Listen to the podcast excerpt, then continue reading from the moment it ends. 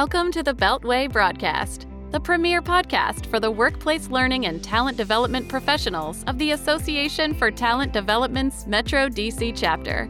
We've got some great resources in store for you today. Hello, fellow ATDers. I'm Leticia Niago, the 2021 Vice President of Learning for the Metro DC chapter of ATD. And I'm Christina Eanes, the 2021 Director of Virtual Programs. Hey everyone, I'm Stephanie Hupka, the Vice President of Finance. We also have Helena Hodges, our Director of Technology and Operations, as our producer. For today's episode, we are interviewing fellow ATD's Greater Boston Chapter board member and Director of Programs, Dr. Justin Harris. He is a perspective shifter, learning experience engineer, reframer, storyteller, and foster dad. Welcome, Justin. Hi.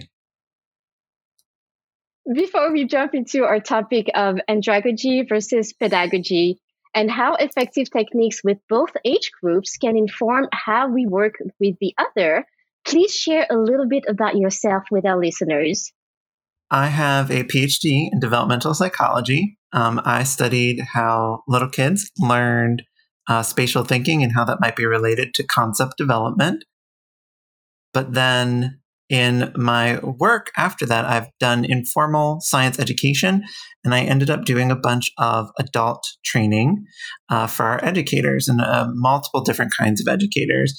Um, now I'm currently at a company called Empow Studios, and I'm doing the same kind of thing. I'm working with young learners as far as our program delivery, but I'm also responsible uh, for the training of our educators. So I get to work with both, you know, full-on adults and also really, really uh, young learners. Wow, that's both impressive and interesting. Let's get into it a little bit further. First, um, Dr. Harris, can I call you Justin? Oh, yes, please. Great, thank you. You have authored several publications. How has that experience shaped your thought process when it comes to working in professional corporations? Well, if, if you haven't ever submitted something for publication, uh, you have not fully experienced rejection. Um, it really gives you an interesting perspective on trying to communicate your point, and it helps open you up to the idea that however clear you thought you were being, if the person on the other side doesn't understand what you're saying, you really haven't done your job. Uh, so I think it's it's really helped inform me in my communication in the corporate setting on you know taking a step back when somebody is not getting my point and going what have I done instead of why are they not understanding me. Wow, this makes so much sense. It's really about how the person is receiving the information rather than our delivery of it. A reminder to our talent development community here from your perspective, how would you define both the andragogy and the pedagogy methods of teaching? Yeah, so I actually don't think that these two things are different. Um, I know that it's a big thing if you're job hunting. Um, knowing adult learning theory is on so many of these. Um, but adult learning theory really isn't any different than what we know is effective for child education, too. I think that the origin of the term was from when we were just trying to pour knowledge into kids' heads. And we thought that we could lecture and do that uh, and that it would be fine. And we really know now that that's not the case, that kids also need context to make their learning meaningful. Um, and that's particularly important if you're trying to advance equity in education. A lot of our more luxury style things really only work effectively in so much as they work effectively at all with kids from the dominant culture. And kids who are marginalized in any sort of way don't respond to that. And the solution has been to embed it into context to do more of a project-based learning approach uh, which is exactly what we know we're supposed to do with adult learners is we have to give them the opportunity to learn on the job. It's just a little bit different in creating some relevant projects for kids because they're not already doing some work that you can embed the learning into. Wow. I mean, that's really a key for us to understand that we're more similar than different. Is that yeah, what you're I, saying? Yes, I think that's exactly right. I know so so many people who teach young children think that with adult learners, they'll they'll be patient. You can just tell them the information and you'll get it out quickly and it's fine. You don't need to do anything to engage them. They'll go along with you because they're grown-ups. And then people who do training, they think, oh, well, kids are socialized to do this. They'll sit in school and you don't have to give them meaningful context. You don't have to engage them. They're just going to be focused on their grades and on learning. And with adult learners, it's so different because you really have to make it meaningful and you have to get them on board.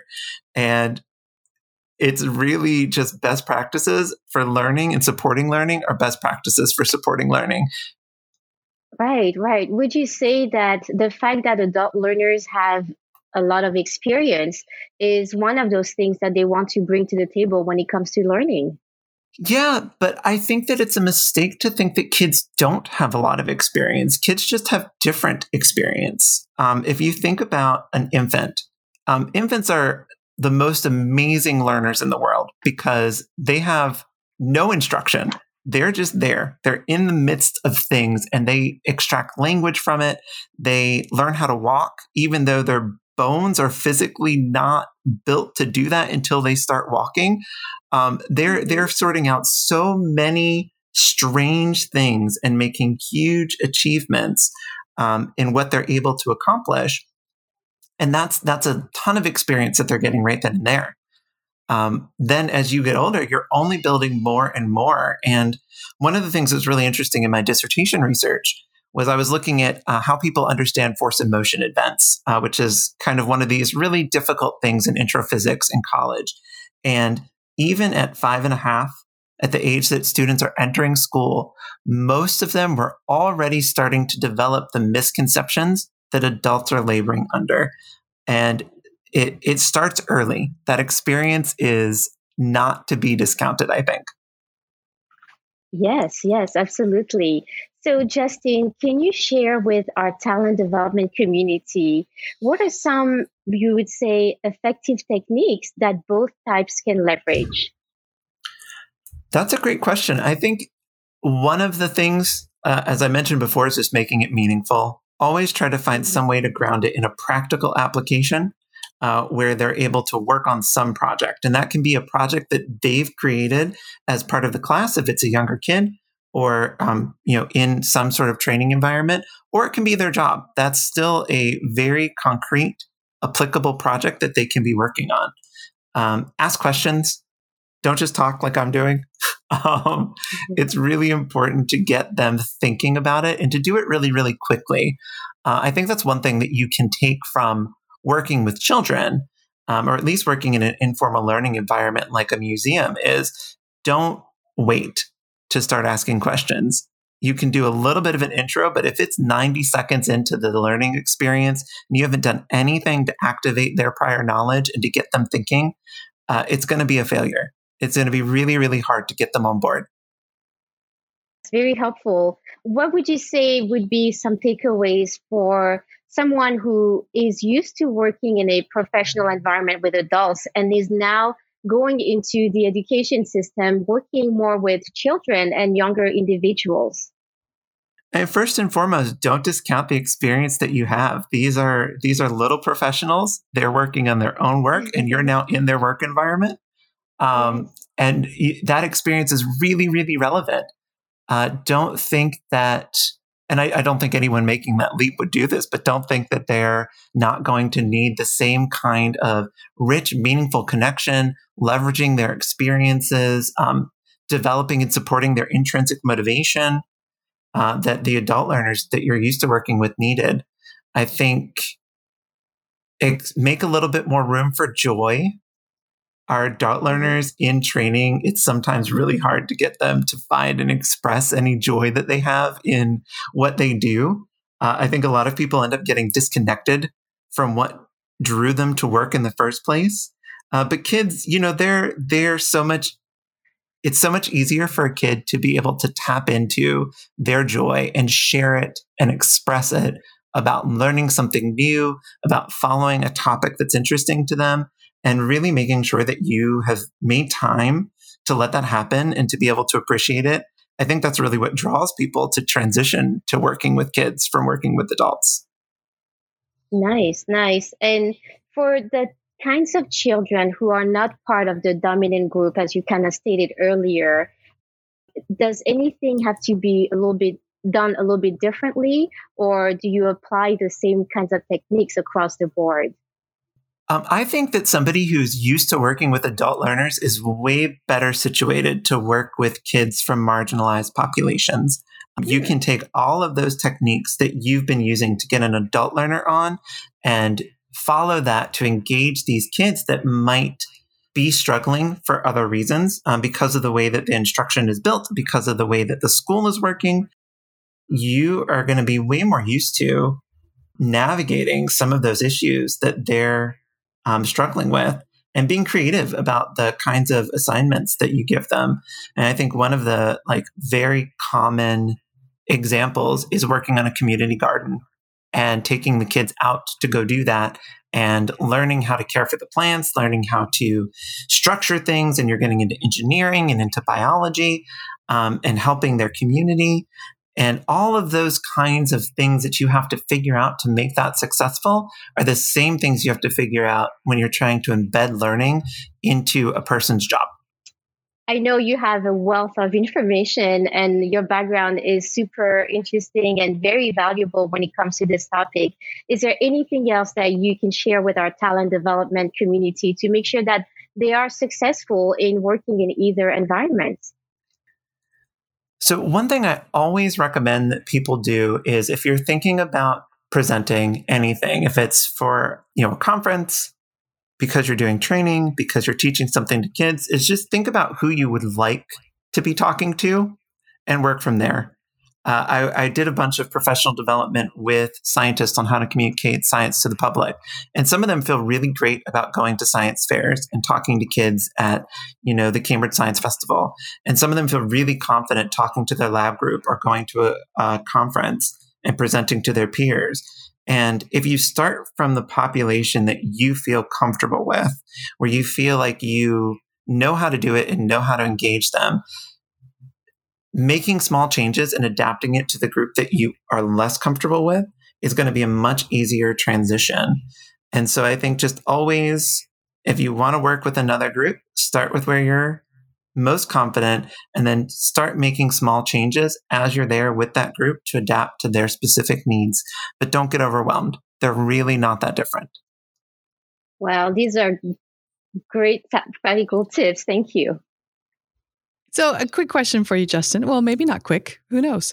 Uh, so, a couple of things. I love that you mentioned make room for joy because I like to do that for adults too, just because mm-hmm. oftentimes people are missing out on that joy. So, in particular, uh, okay, two questions here first. How do you bring joy for adults making that space? Because they need it, right? And then yep. two, how do you create this type of um, space for people in the virtual environment? Oh, those are both really good questions. I so I love talking about joy. I think it's super important to have some fun. One of the things that always really helps me is to think about the way that Maslow defines the opposite of playfulness. So playfulness is one of his being values and there's there's all sorts of things that you could criticize him for, but I love the way he describes the opposite of playfulness and it's humorlessness. Yeah. If you want to get people to be playful, to be joyful, it's not seriousness, it's seriousness to the point that you can't laugh about anything, the point that you have to feel uh, that you might be embarrassed or any of that. And when you can be less serious, it creates that room to have joy, to be a little playful. I think just challenging people to have fun is really something that they don't have. They don't know that that's okay. And if you can have a little bit of fun in what you're doing, it gives them permission to start doing that too. Uh, what was the other question was about how to do it virtually? Yeah, tips for virtual for both types of groups. Um, I think if you're doing things virtually, you just need to lean into that uh, a little bit more. Really, is you know everyone everyone's been working, and we're all burned out from being on Zoom, and that's going to be true if it's in school, uh, if it's for um, a ATD meeting, if it's for training, we're all getting a ton of time online, and that can be really tough. And so taking a break at the beginning and just you know, not jumping right into work, letting there be a little bit of socializing or taking a break in the middle. I mean, I've never heard of anybody doing something with kids where there wasn't a play break, a movement break. And we certainly can bring that into anything virtual and anything with adults. Sometimes it's great to just get up and move or talk about what you're excited to learn about that day. I love that. Adults need recess too. Yes, 100%. and naps. yes. and snacks and all of that stuff. Yes. I love it. Ladies, anything else you want to jump in?